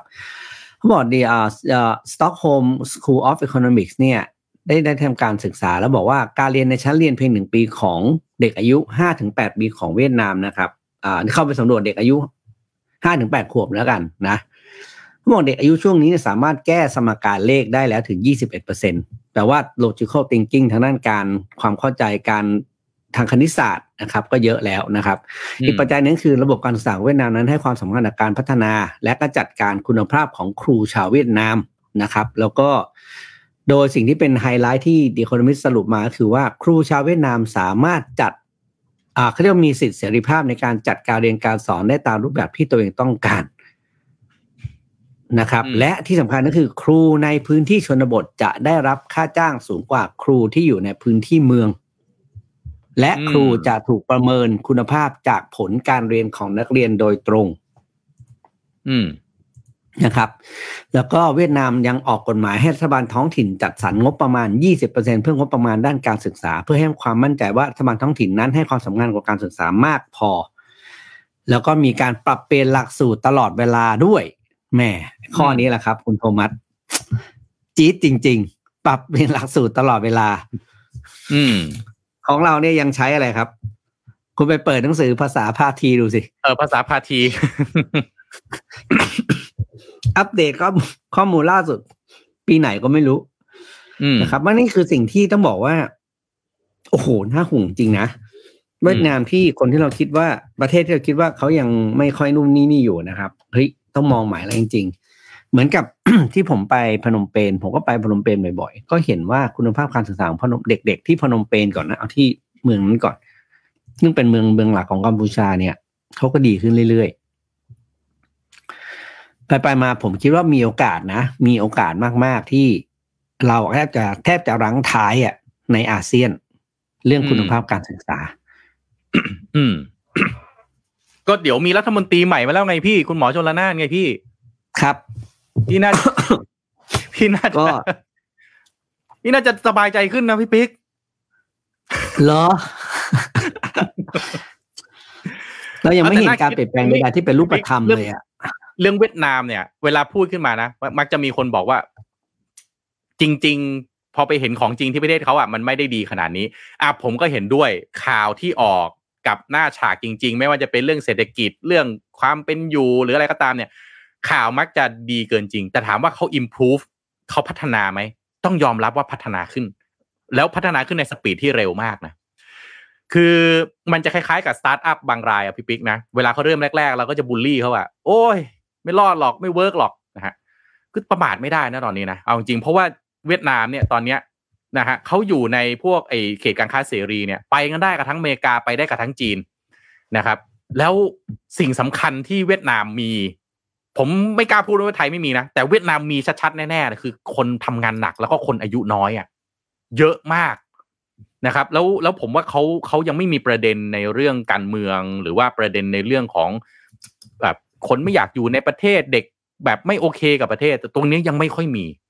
นะผมว่าเขารักชาติมาก เวียดนามนี่เป็นชาติที่ใช้คำว่าคือชาติพนิลัยงมคนรุ่นใหม่ พลังคนรุ่นใหม่นะฮะคือมันมันมันตรงเนี้ยมันเป็นอะไรที่ขับเคลื่อนประเทศได้จริงๆอะเราก็เราก็จะบอกว่าแหมคนรุ่นใหม่ประเทศเราใช้ไม่ได้หรือไม่ใช่ แต่ว่าผมคิดว่าบรรยากาศไม่เหมือนกัน จริง ๆ ไม่เหมือนกัน บรรยากาศคนรุ่นใหม่ที่เวียดนามกับบรรยากาศไฟความที่อยากจะขับเคลื่อนนะฮะ มันไม่เหมือนกันจริงนะครับ อะนะฮะก็ยังไงเราอยู่ประเทศไทยก็ต้องเชียร์ไทยอะพี่ปิ๊กนะ เดี๋ยวรัฐมนตรีคนใหม่เข้ามาก็ฝากโอ้เขาจะแบบหน่อยปุ๊บอย่างนี้เลยฮะเขาจะแบบอีเลยใช่ไหมเหรออ่านะไม่ก็ต้องประเด็นคือคุณอมัตการศึกษาเป็นเรื่องที่ใช้เวลานานที่สุดนะในการเปลี่ยนแปลงถูกปะครับเพราะว่าทำวันนี้แต่ผลมันไปเห็นสิบปีข้างหน้าไงครับ มันไม่มันไม่เหมือน อ่าคุณโทมัส บอกว่าเอ้ยแถวนี้ไม่เจริญใช่ไหมคุณโทมัสลากสายไฟเข้าไป ตัดถนนเข้าไปมันอาจจะปีหนึงมันก็เห็นแล้วถูกไหมครับ การการขยายเมืองกับการพัฒนาคนเนี่ย ผลตอบแทนหรือว่าผลลัพธ์ที่จะเห็นมันต่างกันมากนะคือมันใช้เวลาต่างกันมาก อืม เพราะฉะนั้นเนี่ย ผมบอกได้เลยว่าไทยอีกห้าปีข้างหน้าจะไม่ต่างจากเดิม เพราะว่าเด็กที่เรียนอยู่หนังสืออยู่ตอนเนี้ยเขาโตขึ้นมากับระบบการศึกษาที่มันไม่ได้มันยังไม่ได้เรียกว่าดีพอสำหรับโลกปัจจุบัน อืม ถ้าวันนี้คุณหมอชนละนานเข้ามาเปลี่ยนวันนี้ ปึ้งเลยนะครับ ก็ มันจะเป็นสามารถเปลี่ยนแบบโอ้โหวันนี้คุณไปเปลี่ยนเด็กที่เขาเรียนมปลายอยู่แล้วคุณไปเปลี่ยนเขาแบบพลิกฝ่ามือแบบให้เขาเรียนอะไรก็ไม่รู้เพราะว่าพื้นฐานเขาไม่ได้ผูกปูมาไงถ้าวันนี้อืมรัฐบาลใหม่ของเรา ซึ่งอาจจะเป็นท่านอื่นก็ได้ที่ไม่ให้คุณหมอชลนานมาเปลี่ยนระบบการศึกษาใหม่นะก็คือคุณต้องนับแต่คนที่เข้าเรียนอนุบาล หรือว่าปหนึ่งอะก็เขาจะจบไปเป็นแรงงานก็อีกสิบห้าปีอืม นั่นนะครับ การเปลี่ยนแปลงถึงจะเห็น อืม ก็ถ้าหมออมหมอชลนานเข้ามาอยากให้ทำอะไรเร็วๆจริง ๆ นะคือคืออมอย่างอย่างแรกเลยนะ อยากให้หมอคุณหมอชลนานเวลาให้สัมภาษณ์เข้าประเด็นให้เร็วนิดนึงนะฮะคือหลังๆนี่จะเริ่มเห็นมีหมอชลนานนะฮะคือต้องเอ่อมันจะเป็นประมาณนี้พี่ปิ๊กคือเอ่อต้องเรียนว่าถ้าเป็นเรื่องของการศึกษา เราต้องตีความกันก่อน ว่าการศึกษาที่พูดถึงเนี่ย เรากำลังพูดถึงการศึกษาที่นั่งเรียน หรือเป็นการศึกษาที่ทำให้คนมีความรู้มากขึ้น ต้องกลับเรียนพี่น้องทุกคนแบบนี้นะฮะการศึกษาที่ว่าเนี่ยโรคโอ้โหกว่าจะเข้าเรื่องเนี่ย ไปไกลเหลือเกินนะฮะต้องอืมต้องต้องกลับเรียนคุณหมอแบบนี้เลยว่า ขอให้เร็ว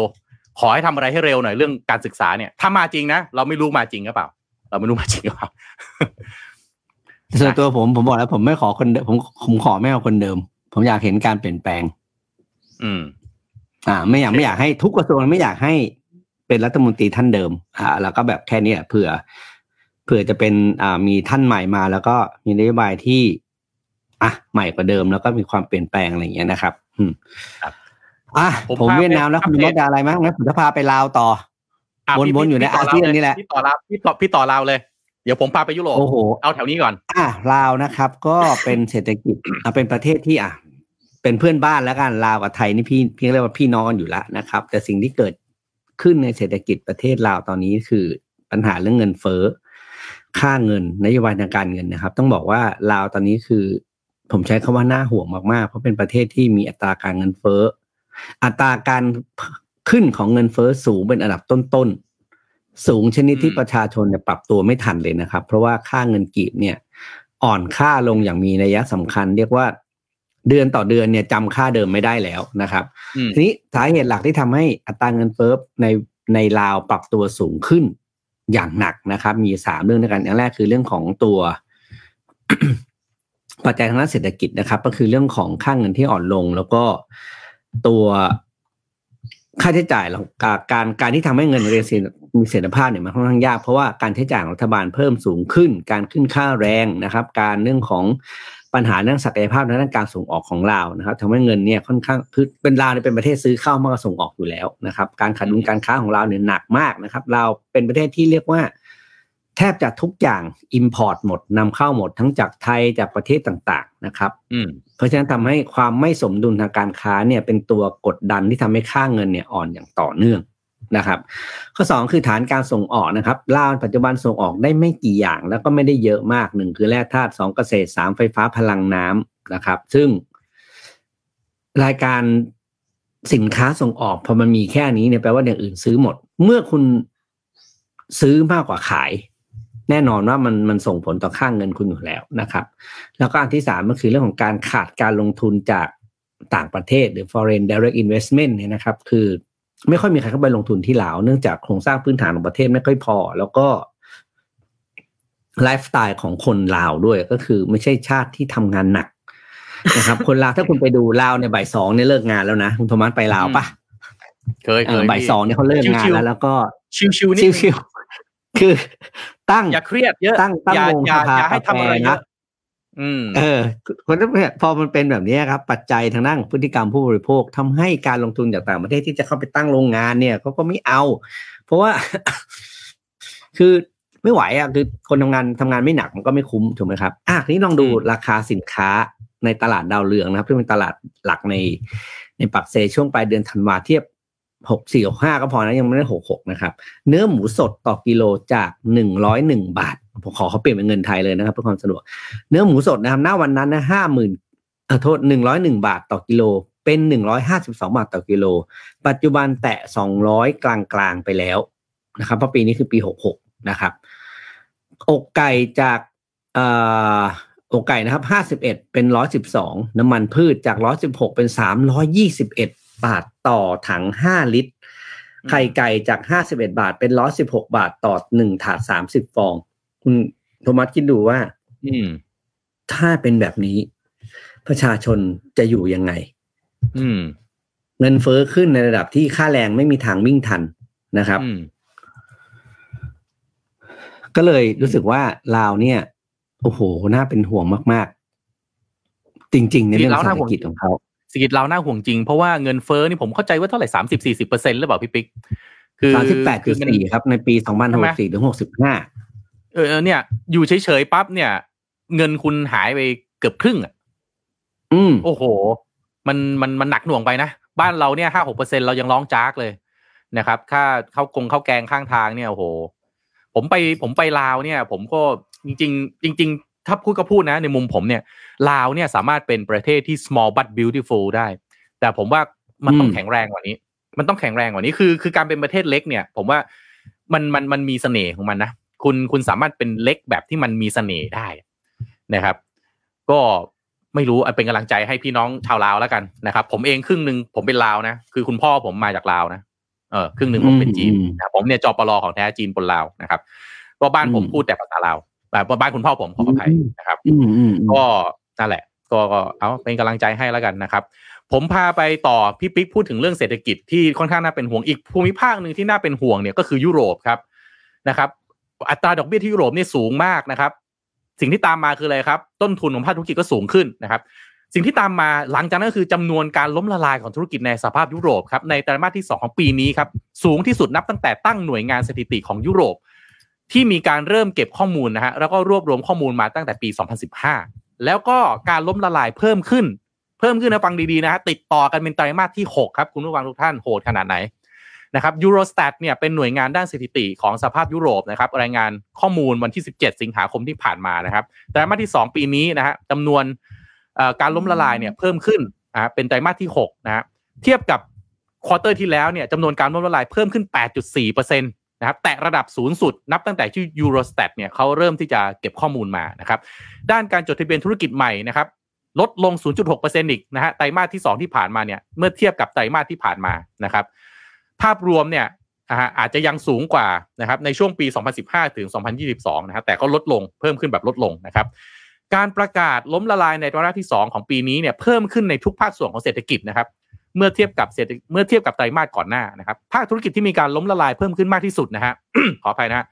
คือภาคธุรกิจบริการที่พักแล้วก็อาหารนะครับล้มละลายเพิ่มขึ้นนะฮะเพิ่มขึ้นนะคุณผู้ฟัง 23.9% ภาคการขนส่งและการจัดเก็บสินค้าล้มละลายเพิ่มขึ้น 15.2%แม่เช่า ภาคการศึกษาสุขภาพกิจกรรมทางสังคมเพิ่มขึ้น 10.1%เมื่อเทียบกับช่วงก่อนเกิดโรคระบาด หรือไตรมาสที่ 4 ของปี 2019 นะครับจำนวนการประกาศล้มละลายในไตรมาสที่ 2 ของปี 2023 แล้วก็ของภาคส่วนต่างๆ เนี่ยที่เกิดขึ้นเนี่ยนะฮะส่วนใหญ่ล้มละลายมากกว่านะฮะก่อนเกิดโรคระบาดนะครับ แล้วก็ภาคธุรกิจที่จำนวนเอ่อจำนวนการล้มละลายเพิ่มขึ้นมากที่สุดนะฮะเทียบกับไตรมาสที่ 4 ของปี 2019 ก็คือภาคธุรกิจบริการที่พักแล้วก็อาหารนี่แหละนะครับ ซึ่งล้มละลายมาเพิ่มมากขึ้นเทียบกับก่อนโควิดนะพี่ปิ๊กเทียบกับก่อนโควิด ล้มละลายเพิ่มขึ้น 82.5%นะครับรองลงมาคือภาคการขนส่งและการจัดเก็บสินค้าที่ล้มละลายเพิ่มขึ้น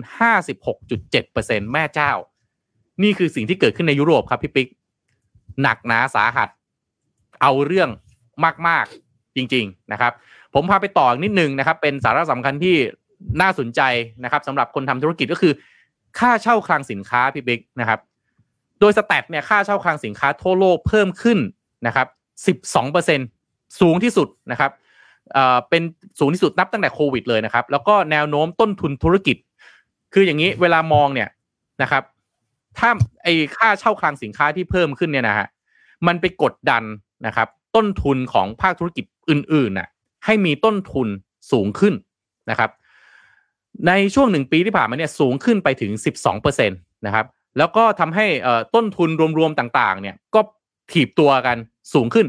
แปลว่ามันจะตามมาด้วยอะไรครับพี่ปิ๊กเงินเฟ้ออะราคาสินค้าต่างๆ ที่มันจะสูงขึ้นนะครับ ซึ่งไอ้ที่นำมาเลยนะครับก็คือไอ้ที่ลอนดอนเนี่ยสูงขึ้น มากที่สุดนะครับ ถ้าเขาไปดูเอ่อเอ่อเขาไปเปรียบเทียบข้อมูลคร่าวๆมาให้เนี่ยนะครับลอนดอนเนี่ยมีต้นทุนค่าคลังสินค้าแพงที่สุดนะฮะพื้นที่ต่อตารางฟุตเนี่ยนะฮะ 41.68 ดอลลาร์สหรัฐต่อตารางฟุตนะฮะ อันดับที่ 2 คือซิดนีย์ออสเตรเลียนะครับ 27.44 ดอลลาร์ต่อตารางฟุต แล้วก็ลอสแองเจลิสเป็นอันดับ3นะครับ27.20 ดอลลาร์สหรัฐต่อตารางฟุตนะครับแล้วก็อันดับ4นี่ฮ่องกงฮ่องกงที่ว่าแพงๆเนี่ยนะฮะค่าใช้จ่ายคือ 26 ดอลลาร์ต่อตารางฟุตนะครับก็ค่าใช้จ่ายต้นทุนคลังสินค้าเนี่ยจะยังเพิ่มขึ้นไปเรื่อยๆ ในระยะยาวนะครับ ซึ่งเรามองว่าแม้ว่าอัตราการเพิ่มขึ้นของต้นทุนค่าเช่าคลังสินค้าเนี่ยอาจจะดูชะลอตัวลงบ้างนะครับ แต่ต้นทุนที่สูงขึ้นจะยังคงอยู่แบบนี้ต่อไปเรื่อยๆนะครับแม้ กระทั่งทำเลที่ถูกที่สุดในปัจจุบันในระยะยาวก็จะยังแพงขึ้นไปเรื่อยๆนะครับเพราะว่าการเติบโตของประชากรแล้วก็แนวโน้ม เชิงโครงสร้างมีแนวโน้มที่จะถูกที่จะกระตุ้นความต้องการของสินค้าและก็บริการมากขึ้น แม้ว่าความต้องการของคลังสินค้านะครับทำให้ความต้องการคลังสินค้าก็จะต้องเพิ่มขึ้นมากตามไปด้วยทำให้ต้นทุนสินค้าเพิ่มขึ้น ราคาสินค้าก็จะแพงขึ้นไปด้วยครับเชิญครับพี่ปิ๊กครับ โอ้ย ปีนี้น่ากลัวนะยุโรปดูน่ากลัวมากเลยนะอืมน่ากลัวจริง ๆ แล้วก็โอ้โหมันมันมีหลายเรื่องมากเลยนะ แล้วก็มันทำให้พอมันมีปัญหาเศรษฐกิจใช่ไหมครับ มันจะกลายเป็นเรื่องที่พอทุกคนวุ่นวายกับเรื่องเศรษฐกิจอะไอเรื่องที่เราห่วงกันในเรื่องของสิ่งแวดล้อมอะไรพวกนี้นะมันก็จะทุกคนก็จะมองข้ามไปจริงจริงจริงอันนี้จริงมาก พอพอเรื่อง basic มันไม่ได้เนี่ย บางทีจะให้ไปห่วงห่วงห่วงอย่างอื่นนะ ห่วงโลกห่วงสังคมบางทีมันพูดลำบากเหมือนกันนะท้องยังไม่อิ่มเลยเราก็จะวนเวียนกับเรื่องโลกร้อนไอ้ global warming นะเขาต่อไปเขาใช้คำว่า global heat ใช่ไหมเขาไม่ใช้ warming นะนี่ใช่ไหมใช้คำใหม่ว่า ประมาณว่ากระจอกไป เออไม่มา warm นี่เด็กๆเวลาเขาแบบเดือดแล้วว่าตอนนี้คือ แล้วถ้าเราก็จะบ่นอย่างนี้โลกก็จะบ่นอยู่อย่างเงี้ยครับ ก็แหมก็ยากจริงยากจริงก็ ถ้ามองในถ้าบอกมองมองในแง่บวกก็บอกว่าคุณโชคดีที่อยู่ในยุคที่ความท้าทายทุกอย่างเข้ามาพร้อมกัน เป็นบทพิสูจน์หลักของชีวิตโอ้โหเออนี่เออเรื่องของกระเป๋าเงินดิจิตอลนี่ตอนนี้พอดีโปรดิวเซอร์เราฝากบอกมานะเขาบอกว่าตอนนี้แอปปลอมมาแล้วครับพี่ปิ๊กเร็วมากเลยอะทำไมมิจฉาชีพเขาเขาเร็วขนาดนี้ฮะเขาทำงานเร็วมากเลยอะไม่เขาเขาทำงานปกติรัฐบาลเราเอ้ยราชการเราทำงานช้า เพราะฉะนั้นจะไปโหลดนะคุณผู้ฟังทุกท่านไปโหลดมาเดี๋ยวงานเข้านะฮะนอกจากไม่ได้เงินเข้ากระเป๋าเงินมันจะออกจากกระเป๋าไปด้วยนะครับอันนี้ระวังให้ดีนะครับ พวก SMS พวกแอปประหลาด พวกไอ้พวกแบบมาให้ดาวน์โหลด หรืออะไรก็ตามเนี่ย ระวังให้ดีเลยนะครับผมปิดท้ายด้วยข่าวประชาสัมพันธ์นิดนึงพี่ปิ๊กนะฮะช่วงที่ปลายปีอย่างนี้แล้ว ผมคิดว่าหลายคนเริ่มมองเรื่องการไปเที่ยวกันแล้วนะครับนานๆผมมา MDR สักทีก็เอาเรื่องน่าสนใจมาบอกหน่อยนะครับ แฟนๆ MDR ชอบท่องเที่ยวกันอยู่แล้วนะครับ ไม่ว่าประเทศไหนก็ตามตอนนี้ครับ Utrip ฮะ Utrip เป็นผู้ให้บริการดิจิตอลวอลเล็ตนะครับ รองรับหลายสกุลนะครับ ก็ร่วมกับธนาคารกสิกรไทยนะครับ ประกาศจับมือกับ AAS ครับผนึกกำลังครั้งสำคัญเลยนะครับ ที่จะมอบประสบการณ์การท่องเที่ยวนะครับ แบบไร้รอยต่อก็คือเอานะฮะสำหรับลูกค้า AAS Sim to Fly แล้วก็ Ready to Fly นะครับ เมื่อสมัครใช้บริการ Utrip เนี่ยรับเงินคืน 100 บาท เมื่อนำไปใช้จ่ายครั้งแรกนะครับ แล้วก็ AS Sim to Fly แล้วก็ Ready to Fly เนี่ยนะฮะก็เชื่อมต่อบริการข้ามแดนอัตโนมัติใครที่ไปใช้ Data ไปใช้โทรต่างประเทศเนี่ยนะฮะก็เนี่ยแหละน่าจะใช้อ่าซิมของทาง AS เขากันเยอะอยู่แล้วนะครับ ตอนนี้ Utrip ก็จัดโปรโมชั่นคือเงินคืน สุดคุ้มมูลค่ารวม 2 0 0 0 0 0บาทนะครับ พิเศษเฉพาะลูกค้า AIS Sim2Fly แล้วก็ Ready to Fly รับเงินคืน 100 บาท ง่ายๆ หลังจากเปิดใช้งานซิมหรือซื้อแพ็กเกจเรียบร้อยแล้วเนี่ย กดรับสิทธิ์ได้ที่ดอกจัน1 1 1ดอกจัน5ดอกจัน2 5สี่เหลี่ยมแล้วก็โทรออกนะครับ แล้วก็เอาโปรไอ้รหัสโปรเนี่ยไปใช้นะครับ แล้วก็คนใช้งาน YouTrip ก็มีสิทธิ์ลุ้นรับซิมการ์ดโรมมิ่งกลุ่มเอเชียออสเตรเลียจาก AIS อีกนะครับ ในแคมเปญโซเชียลมีเดียทาง TikTok ของ YouTrip ที่จะจัดขึ้นระหว่างวันที่ 21 สิงหาคมถึง 15 กันยายนนี้นะครับ ลูกค้าปัจจุบันสามารถร่วมสนุกเล่นกิจกรรมดีๆ แบบนี้ตลอดระยะเวลาแคมเปญกันได้เลยนะครับ เดี๋ยวสมมุติปักหมุดเอาไว้ให้นะครับ ก็ นะจะวางแผนไปต่างประเทศนี่ยังไงก็ต้องใช้พวกนี้กันเป็นหลักอยู่แล้วแหละนะครับ ใครไปประเทศไหนบ้าง พิมพ์พูดคุยทักทายกันหน่อยนี่ผมเอาพี่ไม่ไม่ไม่พูดเอาขำในเรื่องจริงนะ ผมไปไปล่าสุดผมไปเที่ยวเอ่อญี่ปุ่นมาไปโอกินาว่ามานะฮะคือแม่น่ะ ซื้อซื้อแพ็กเกจมา ผมก็เลยต้องไปด้วย ผมไม่รู้เรื่องไม่รู้ราวหรอกไปไปเจอแฟนรายการ MDR ด้วยเข้ามาทัก เอออ๋อนี่คุณโทมัสใช่ไหมคะดู MDR เกือบทุกเช้าบอกโอ้นะฮะก็ถ้าถ้าใคร ไปเจอกันนะ ตามสถานที่ท่องเที่ยวก็ทักทายกันได้นะครับอะเชิญครับพี่ปิ๊กฮะมีข่าวอะไรปิดท้ายฮะอะอย่างนี้จบแล้วครับ ส่งคุณผู้ชมเข้าบ้าน เอ้ย ไปทำงานได้ อืมนะครับต้องฝากบอกว่าแปดโมงสิบ Morning ละ Talk Morning Talk ให้นิดนึงสักครึ่งนาทีอ๋ออ่าอ่าอะพกอะไรกันบ้างครับเอาขึ้นมาดู เอาอะไรออกจากบ้านกันบ้าง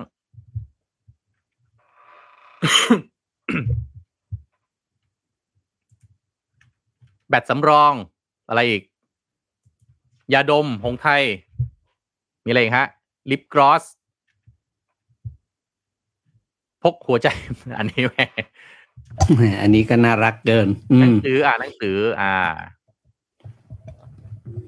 อะไรฮะ แอลกอฮอล์กับทิชชู่เปียก โอ้ นี่ยังเป็นอนามัยนะฮะ ยังยังพกอยู่นะฮะอืมจักรยานยังดีโอ้ อันนี้นี่รักโลก พี่ปิ๊ก ใช้จักรยานออกจากบ้านทุกวัน